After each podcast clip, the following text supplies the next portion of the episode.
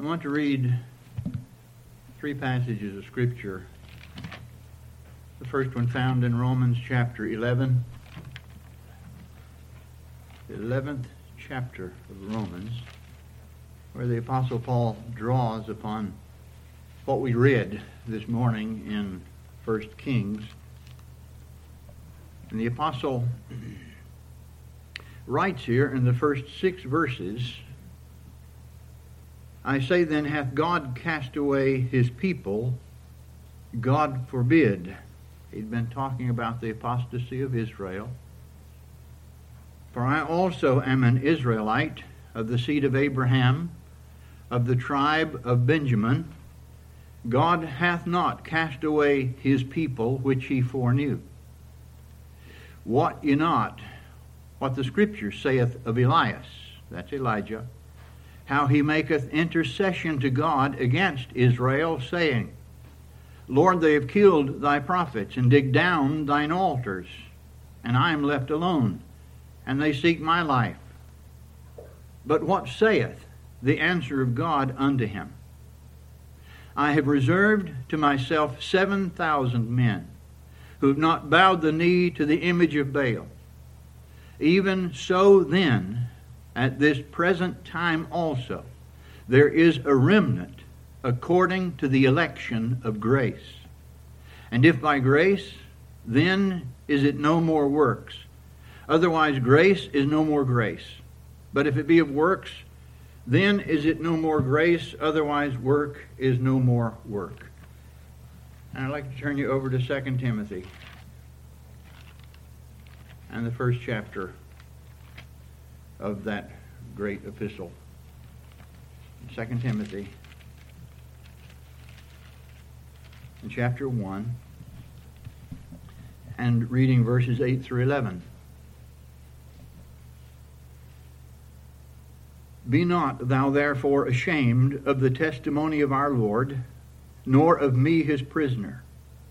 But be thou partaker of the afflictions of the gospel according to the power of God who hath saved us and called us with an holy calling, not according to our works, but according to his own purpose and grace, which was given us in Christ Jesus before the world began, but is now made manifest by the appearing of our Savior, Jesus Christ, who hath abolished death and hath brought life and immortality to light through the gospel whereunto I am appointed a preacher and an apostle and a teacher of the Gentiles. But the passage familiar to us all that I want to look at more particularly this morning is found in Ephesians chapter 2. Ephesians chapter 2.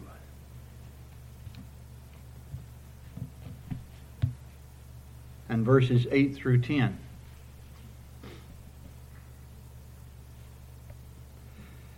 In Ephesians chapter 2, beginning at verse 8. For by grace are you saved, through faith, and that not of yourselves.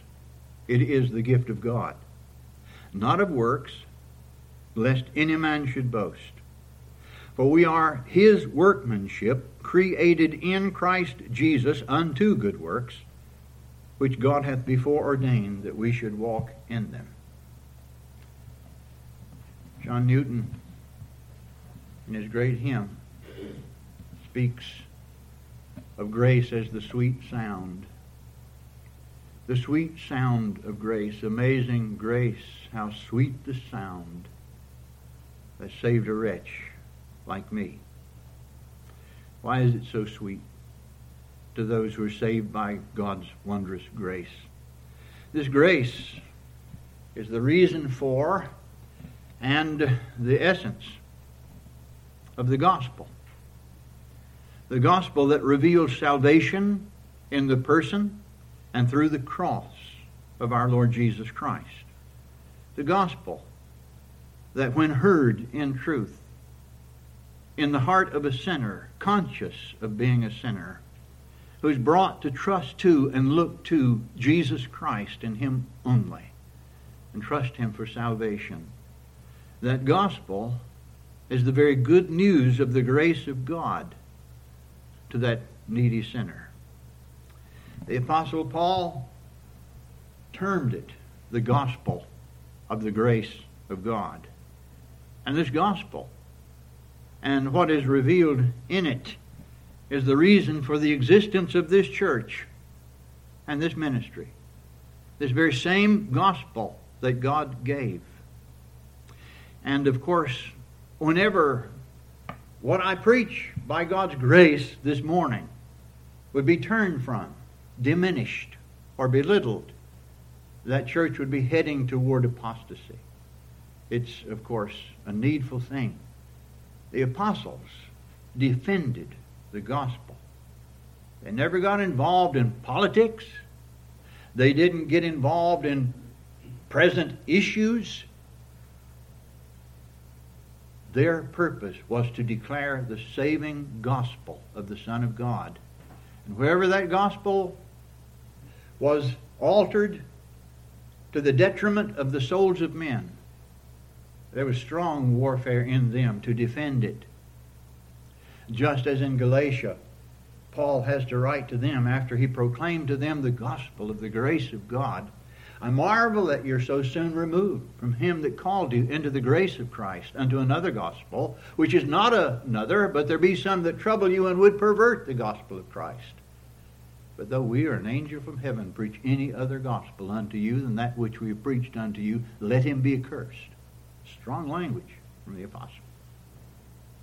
So important that this gospel of God's wondrous grace be maintained. So, it is the purpose of this message to define and declare exactly what is meant when we speak of salvation by the grace of God. You see, almost all who claim to be preaching the gospel claim to believe that salvation is by grace. And yet, what is meant by grace, biblically, and the way grace comes is understood in various and far different ways by those who profess to believe that salvation is by grace.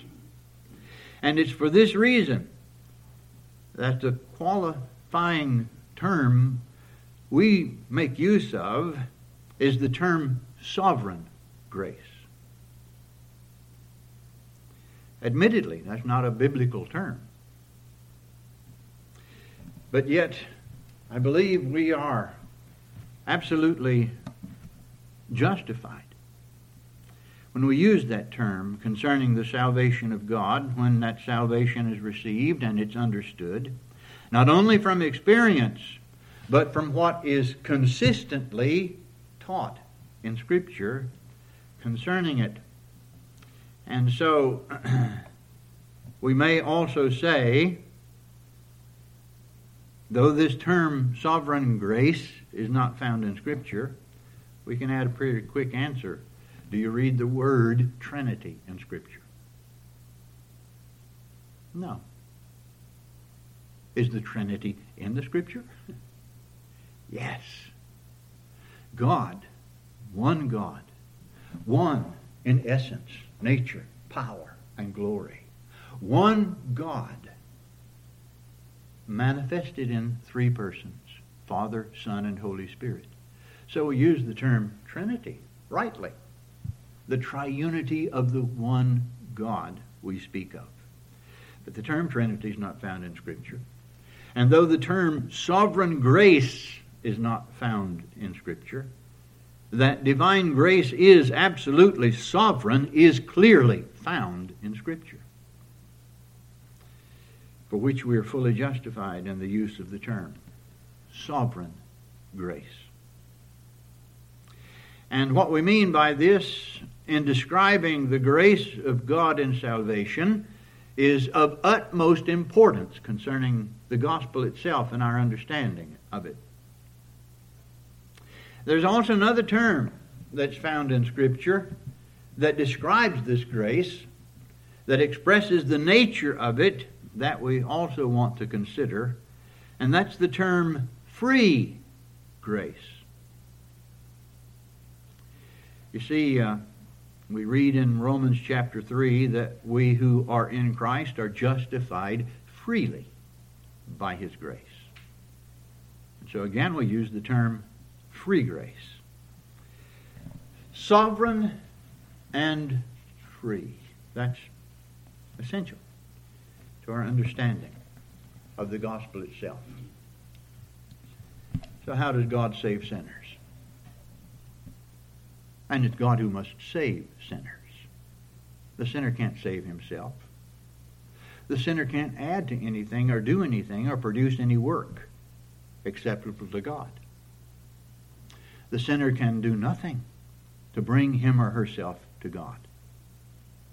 The sinner is dead in sin and trespasses, defiled, without any spiritual ability whatsoever to do anything to bring him or herself to God. So if sinners are to be saved, who must do the saving? Only God can save.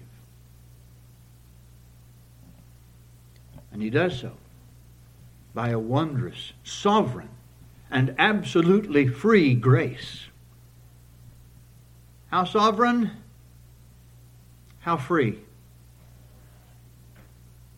So much so that even the means by which we are brought into union with Christ, faith, the faith that brings us to trust Him only, the faith that brings us when made conscious of being a sinner in the sight of God, knowing that we've transgressed against Him and His law, guilty and defiled shown the cross of Christ and the Christ of the cross as our only hope. And we're brought to trust Him and trust Him only. That's a divine gift. That was not produced by us. That did not arise from our fallen human nature. It came in a work that we term regeneration or the new birth. For we had no ability otherwise. And yet, if by God's grace, Christ you trust, Him you desire, Him you want, God in His Word teaches you that, yes, if you trust Christ in truth, you're saved. But it was His doing to enable you to believe, to give you the faith.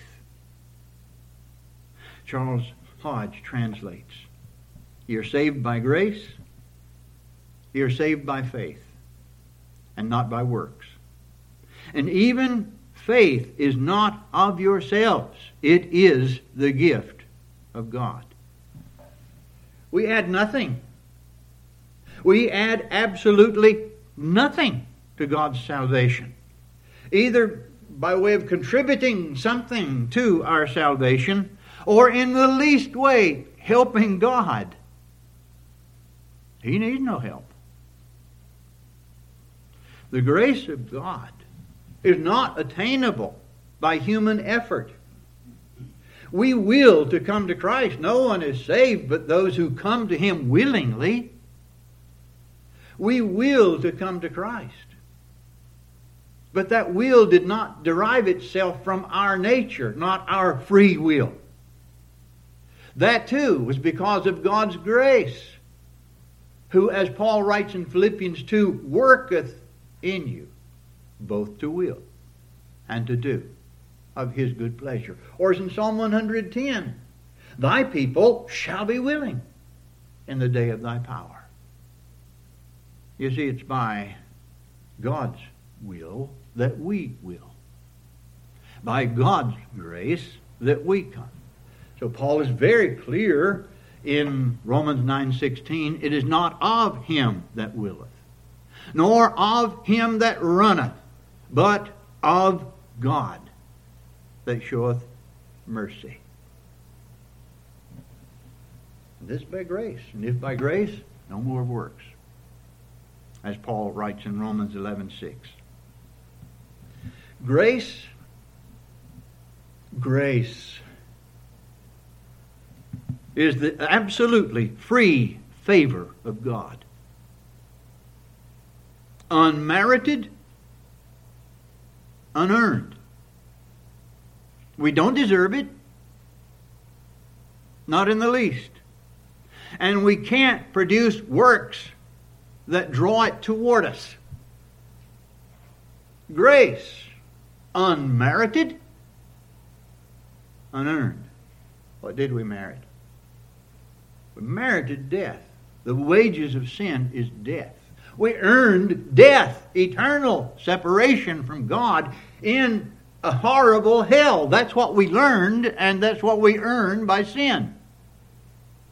But the gift of God, that's the gift of God's grace. The gift of God is eternal life through Jesus Christ our Lord. Again, to be sure, those who have received this grace and are in this grace, they both will, they will to come to Christ, they will to serve God, and they work then. But always, always as a result of this grace, never because of it. Grace brings faith. Faith does not bring grace. Think of Apollos when he's going to help those in Corinth. The scripture says in Acts 18:27 he would help those who believed through grace. The grace of God enabled that. You and I by nature are no more able to believe in the saving sense of the gospel of the Son of God than we could push a locomotive whose engine had stopped. We had no ability to do that. None. Salvation is not by the will of man. We will, we must come willingly, but it's always by the free grace of God. Not free will, free grace. Free grace. Nothing in the least part being of man. All is totally of God. What part of salvation is of man rather than of God? Not the least. Not the least part. Salvation is of God. I think of when John the Apostle writes the prologue of his gospel. And indeed, God receives all who receive Christ, which were born not of blood, nor of the will of the flesh, nor of the will of man, but of God. John 1.13. The new birth is not of your will. We didn't will ourselves to be born of God any more than we willed ourselves and chose our parents when we brought into this world. It's a birth sovereignly by God. And that birth, of course, those who possess it, well, you can read First John, you have several marks there. I think of Matthew Henry. Matthew Henry, when he was very young, of course, came under conviction and wanted to know if he was really in the grace of God, wanted to know if he was really saved by God's grace. So he found the marks. he found the marks that show one to be born of God. You find them in 1 John, for instance. And came to the conclusion, yes, he was. But we can't bring that about. That's a birth of God in 1 Corinthians 1.30, of him, of God, are ye in Christ Jesus. But God was made unto us wisdom and righteousness and sanctification and redemption. It is not of him that willeth. It is what Jonah said when he recognized he couldn't get himself out of the belly of the great fish and cried out those five words salvation is of the Lord. Anything at all that man would try to add by nature, no matter what, no matter how good it is, no matter how it would seem to be good in itself, there's a problem. It comes from a corrupt source. Long ago in the book of Job, can you bring a clean thing out of an unclean? Isaiah, the prophet, in Isaiah 64. We are all as an unclean thing. And all our righteousnesses are as filthy rags. And we all defade as a leaf, and our iniquities, like the wind, have taken us away. The sinner, defiled, dead in sin, self centered. The sinner, finding the lust of his or her flesh to be that which controls them. The sinner in bondage to sin. Even though if they do something good, it's not good. It's dirty. It's defiled. It comes from a defiled source. Corrupted at the fountain. But such a grace, such a grace that saves the ungodly Don't you love Romans 4 5? God justifieth the ungodly. What a wondrous thing. By such a grace that saves the ungodly, who not only have absolutely nothing to contribute to their salvation, but have no ability to produce anything to contribute to their salvation. They don't have the ability to do so. When Paul writes, For by grace are you saved, he's drawing a conclusion here in Ephesians 2 from what he had been writing. He'd shown that those who are now saved were before just as defiled, just as sinful, just as dead in trespasses and sins, lived just as ungodly as the rest of mankind. So he begins this chapter in the first three verses. And you hath he quickened. That means to make alive. Who were dead in trespasses and sins.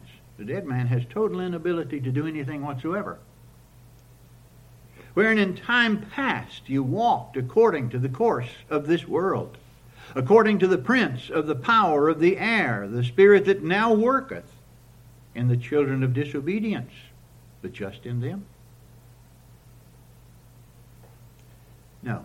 Among whom also we all had our conversation, the way we live our lives. In times past, in the lusts of our flesh, fulfilling the desires of the mind, uh, of the flesh and of the mind, and were what? By nature. And were by nature the children of wrath, even as others just as defiled, just as sinful, just as dead in trespasses and sins. So, who by nature would have had something better in them than that sinner who remains in sin to move them to come to Christ? They didn't. Nothing whatsoever. They also drank iniquity like water, were defiled from head to foot, were rebels against God and His holy law, had gone out of the way, were lost, guilty, defiled before God. Not only so, couldn't do anything about it. They couldn't change it. They're spiritually dead unable to see.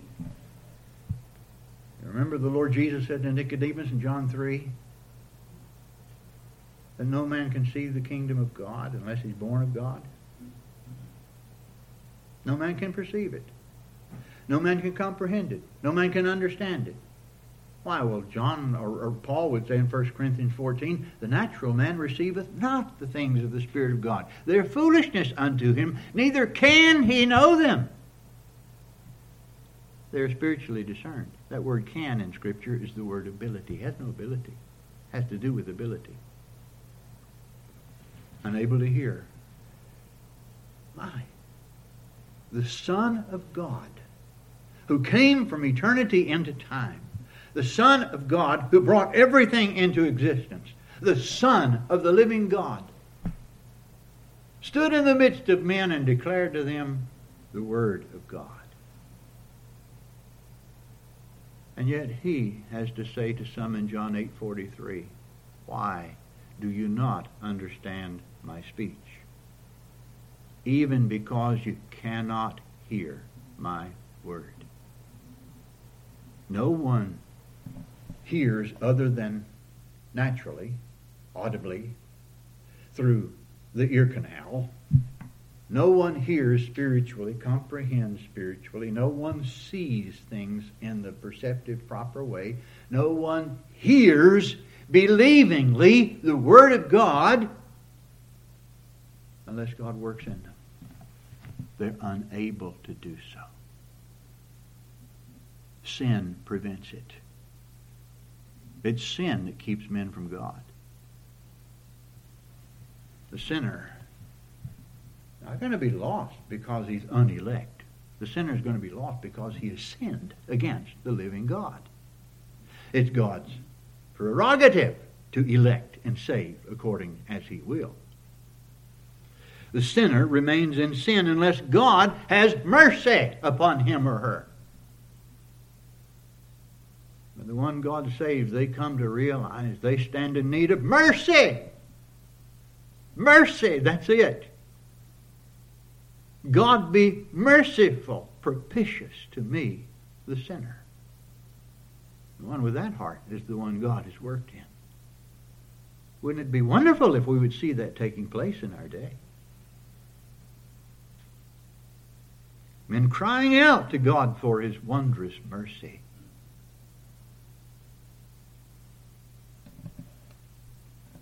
The sinner, by nature, is unable to come to Christ. The Son of God, the Lord Jesus Christ. He fed 5,000 miraculously. A few loaves and fishes put into the hands of his apostles. 5,000, more than 5,000 if you include men, uh, women and children. 5,000 fed in one day. Wow, what an incredible miracle. Did he do that? Yes. He created everything. You think he had the problem? no. Feeding 5,000 with a few loaves and fishes. Did they believe him savingly? It's amazing. They saw the miracle. They ate the bread.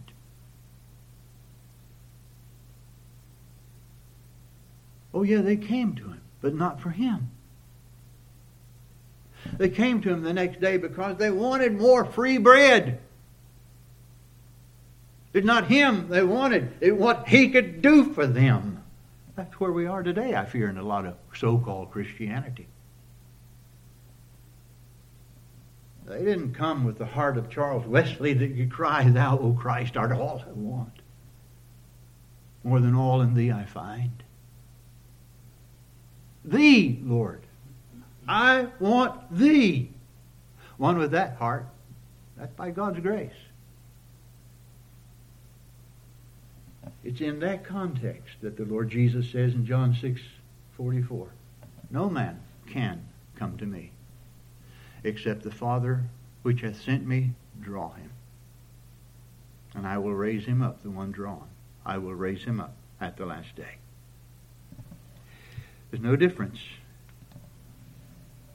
in God's redeemed, whom he chose.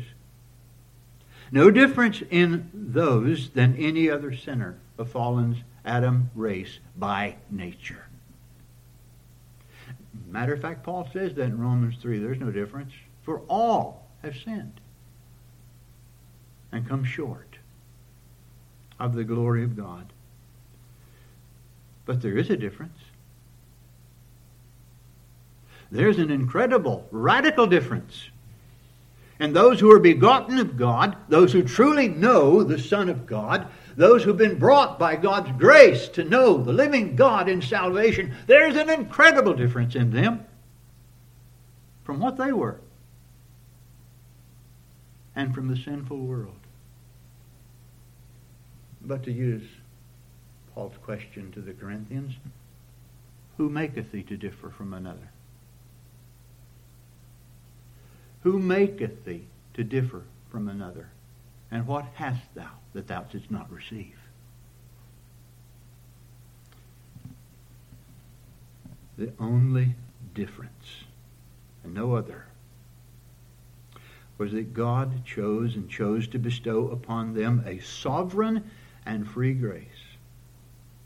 So you have it in this chapter, verses 4 and 5 over contrasting the fact that even God's elect, even they were dead in trespasses and sins. Even they were no different. Just as defiled, just as sinful. What caused the difference? Verses 4 and 5. But God. But God, who is rich in mercy for his great love wherewith he hath loved us, even when we were dead in sins, hath quickened us together with Christ. By grace, you're saved. Sovereign, free grace. Not grace that we add to, not grace that we do something to bring about. It's God's grace. And that only. Sovereign grace because God bestows it out of his own independent will alone.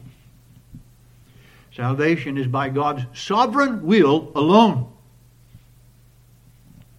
without regard to anything in those he saves. Oh, as Paul writes in Romans 5, we had no strength. We didn't have strength to do anything. When we were yet without strength, in due time, Christ died for the ungodly. Free grace. Free. Because we bring nothing of ourselves to obtain it. Nothing. But it cost God dearly. It cost him dearly. Justified freely by his grace through the redemption that is in Christ Jesus. It cost God his son. It cost the cross. Sometimes grace is described as God's riches at Christ's expense. The Son of God gave himself. Had he not come to save sinners, I could never have known him. Nor could you had he not by a special providence sent someone with the gospel of the Son of God to you, had he not opened your heart to the fact of you being a sinner, defiled, worthy of eternal damnation, and yet showed you the cross where, in coming to know the wondrousness of Christ, taking your place, dying for your sins, we find where there is now no condemnation. That's God's grace. If we ever forget that, the world will get your heart. Religion will get your heart. Grace is the unconditional bestowment of the mercy and the love of God upon the objects of his choosing clearly taught in Scripture. There are those who find these truths disturbing. They cannot take them in. But if they've truly come to know the Lord Jesus Christ, blessed the day when they come to realize they wouldn't know him had not God given them the grace and the faith to know him. This divine choosing is never based upon anything that man does. It's out of sovereign grace alone. You remember Elijah? Mount Carmel? The whole nation's apostate. I'm the only one left.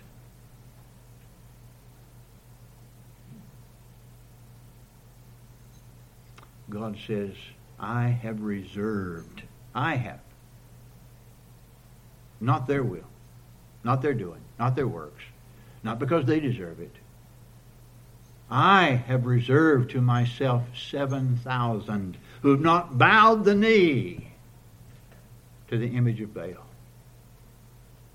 Paul draws from that and says, Even so, then, at this present time also, there is a remnant according to the election of grace.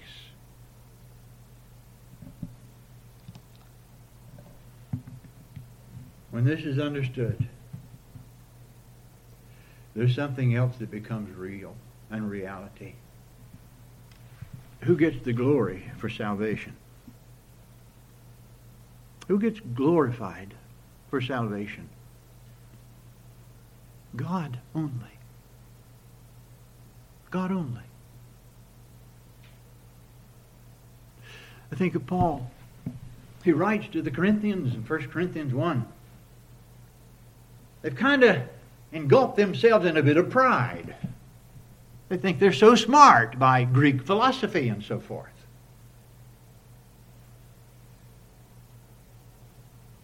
They think there's something. Paul says to them, You see your calling, brethren, how that not many wise men after the flesh, not many mighty, not many noble are called, but God hath chosen the foolish things of the world to confound the wise. God hath chosen the weak things of the world to confound the things which are mighty. Base things of the world and things which are despised hath God chosen, yea, and things which are not to bring to naught things that are, that no flesh should glory in his presence. Think sometimes I fit all four of those categories. I have nothing. I would not know him. I would not be saved had not God shown sovereign grace and mercy. I don't know why. That's His will. But I praise Him. Thank Him. For this salvation has nothing to do with my praise. Which as Paul said to the Ephesians in the first chapter of this epistle. It is to the praise of the glory of His grace. That we proclaim. That is the Word of God. And we do so without apology.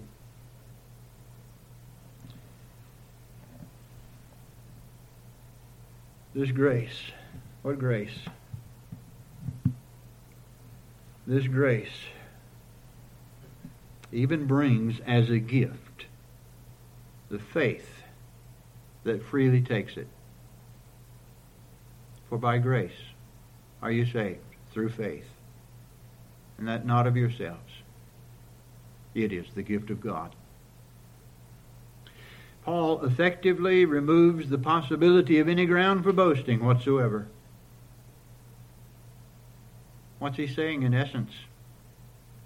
Even the means by which you receive this grace is of grace itself, not of yourselves. And this faith Faith is not an end in itself. It's only the channel. It's the channel through which grace flows. It is the empty hand which receives the grace of God, the gift of His grace, which is eternal life through Jesus Christ our Lord. Yeah, Brother Toplady. Nothing in my hand do I bring. Simply to thy cross do I cling. Rock of ages, cleft for me, Let me hide myself in thee. Let the water and the blood from thy riven side which flowed be of sin the double cure. Save from wrath and make me pure.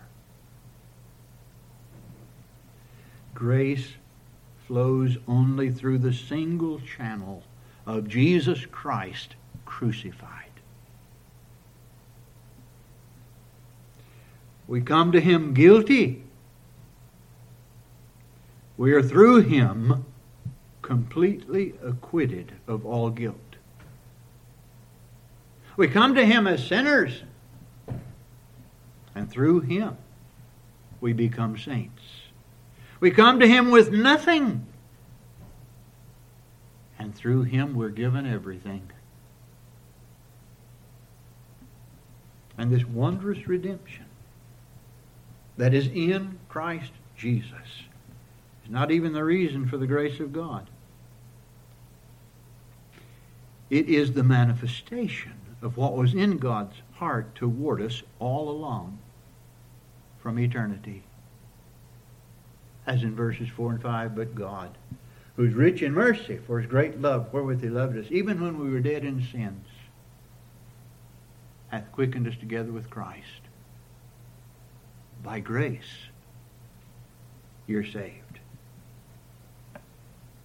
Let us not be guilty of shutting up, though, the kingdom of God against men.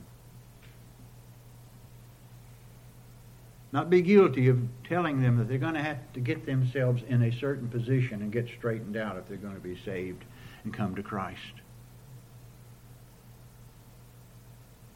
That they don't have to prepare themselves and amend their former lives and then come to Christ. No one can forsake sin apart from Christ and apart from coming to Him. Salvation is free. Grace is free. Free grace. Christ receiveth sinners.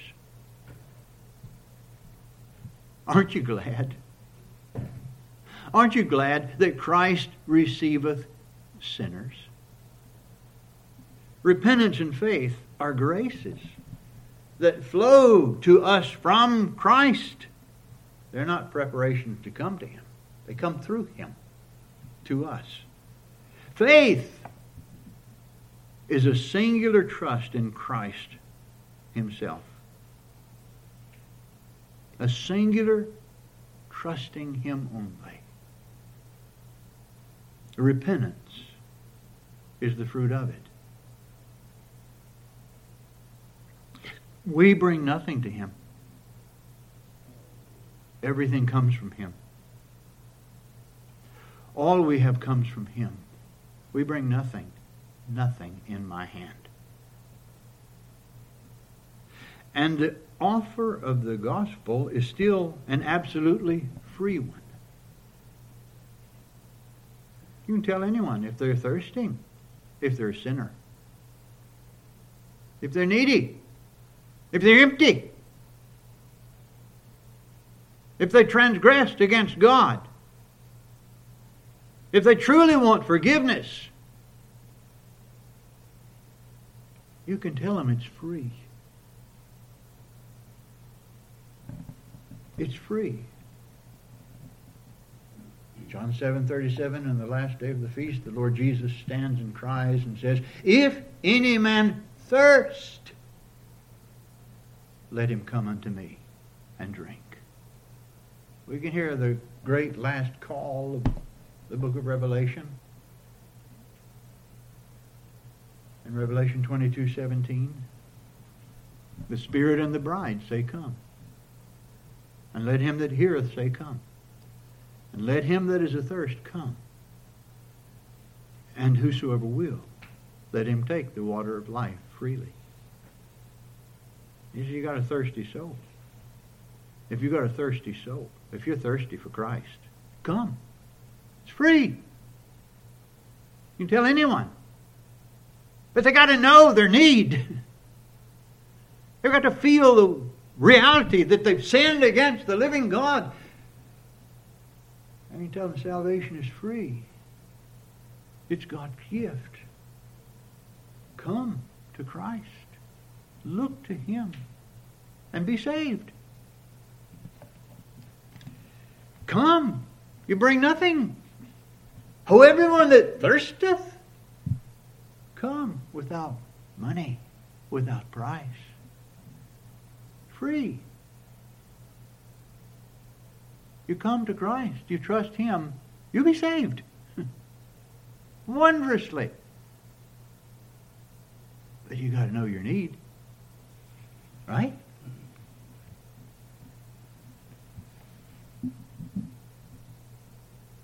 Those who were bitten by serpents in the wilderness in the days of Noah. Were they told, hey, you've gotten bitten by these awful snakes? Now, once you to go get some ointment and somebody cuts your leg open and they get the the problem out of it, and you then wrap that up real tight. You, in other words, did, did they did they first have to bind up their wound? No. Absolutely not. What were they told to do? What were they told? Look upon the brazen serpent lifted up. Look upon that serpent, and you'll be healed. That's what the Lord Jesus said to Nicodemus, right, in John 3. As Moses lifted up the serpent in the wilderness, even so must the Son of Man be lifted up, that whosoever believeth in him should not perish, but have everlasting life, eternal life. You look to him, crucified for your sins. You're healed. Isn't that wondrous? It's not the only place. I think of Spurgeon's conversion in a little Methodist chapel on a snowy night when he kind of went in to get out of the weather and someone heard there the gospel of the Son of God and he hears that which burned into his soul, and he realized it. From Isaiah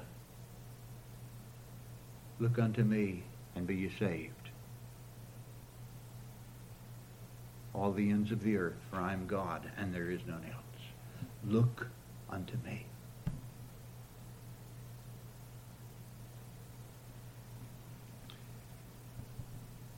The woman at the well of Samaria she had five husbands. You remember? Poor men. But anyway, five husbands she had. And she was living with a man that wasn't her husband in sin.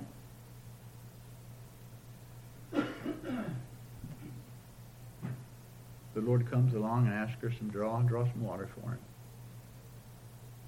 My, here's a Jew and a rabbi, and they don't talk to women. she must have been really surprised.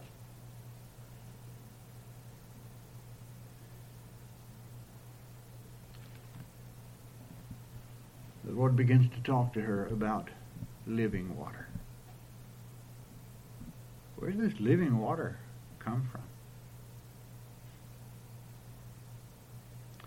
He says to her in John chapter 4, verse 10 If thou knewest the gift of God, and who it is that saith to thee, Give me drink, thou wouldst have asked of him, and he would have given thee living water. Isn't that amazing? And I think she did get that living water, and she went into town she told everybody.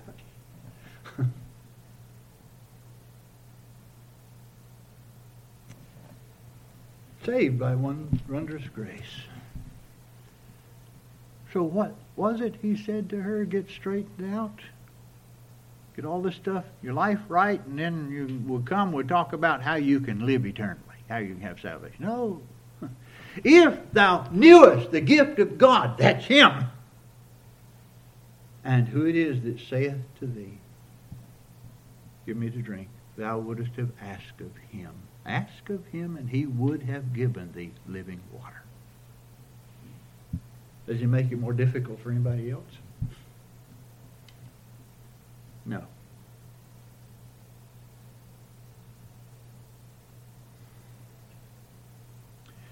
Should we make it hard for men to come to Christ?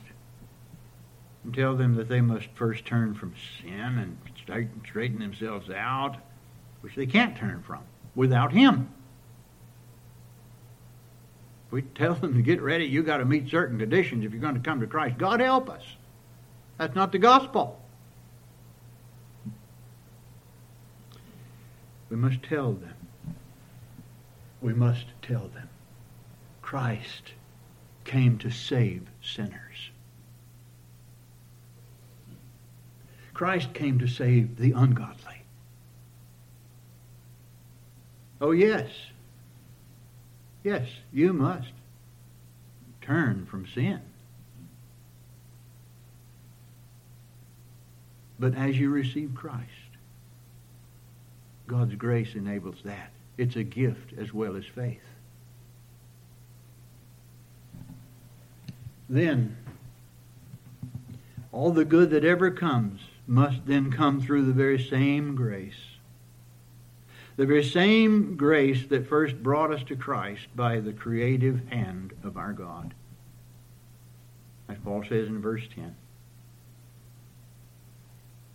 For we are his workmanship, created in Christ Jesus unto good works, which God hath before ordained that we should walk in them. All is still to the glory of God and to the glory of God alone, just as we were not chosen in holiness, but rather in order that we should be holy. So we were created in Christ Jesus unto good works, not because of them. And like our salvation, even the works that follow our salvation were preordained of God, removing any basis for self glory. I can't do a thing without Him. I cannot proclaim His word without Him. I cannot have the boldness to fear God instead of you without Him. It's all of Him.